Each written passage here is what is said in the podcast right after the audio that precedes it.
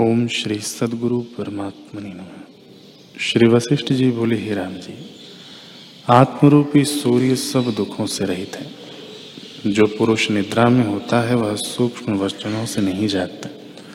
पर बड़े शब्द करने और जल डालने से जागता है। वैसे ही मैंने मेघ की तरह गरज कर तुम पर वचन रूपी जल की वर्षा की है। हे राम जी, ज्ञान रूपी शीतलता सहित ये वचन है। तुमको न जन्म है, न मृत्यु, न कोई दुख है, न भ्रांति।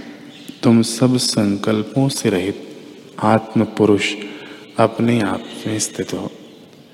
तुम्हारी वृत्ति सम, शांत और सुषुप्त की भांति है। तुम अति विस्तृत, शुद्ध और अपने स्वरूप में स्थित हो। हे राम जी, अब तुम सम्यक प्रबुद्ध हुए हो। जो कुछ तुमने जाना है, उसके अभ्यास का त्याग न करना। इसी में दृढ़ रहना। संसार रूपी चक्र का नाभि स्थान चित्त है। उसी चित्त नाभि में, उसी चित्त नाभि के स्थिर होने पर संसार चक्र भी स्थिर हो जाता है। इस संसार रूपी चक्र का बड़ा तीव्र वेग है। रोकने से भी नहीं रुकता। इससे दृढ़ प्रयत्न करके इसको रोकिए।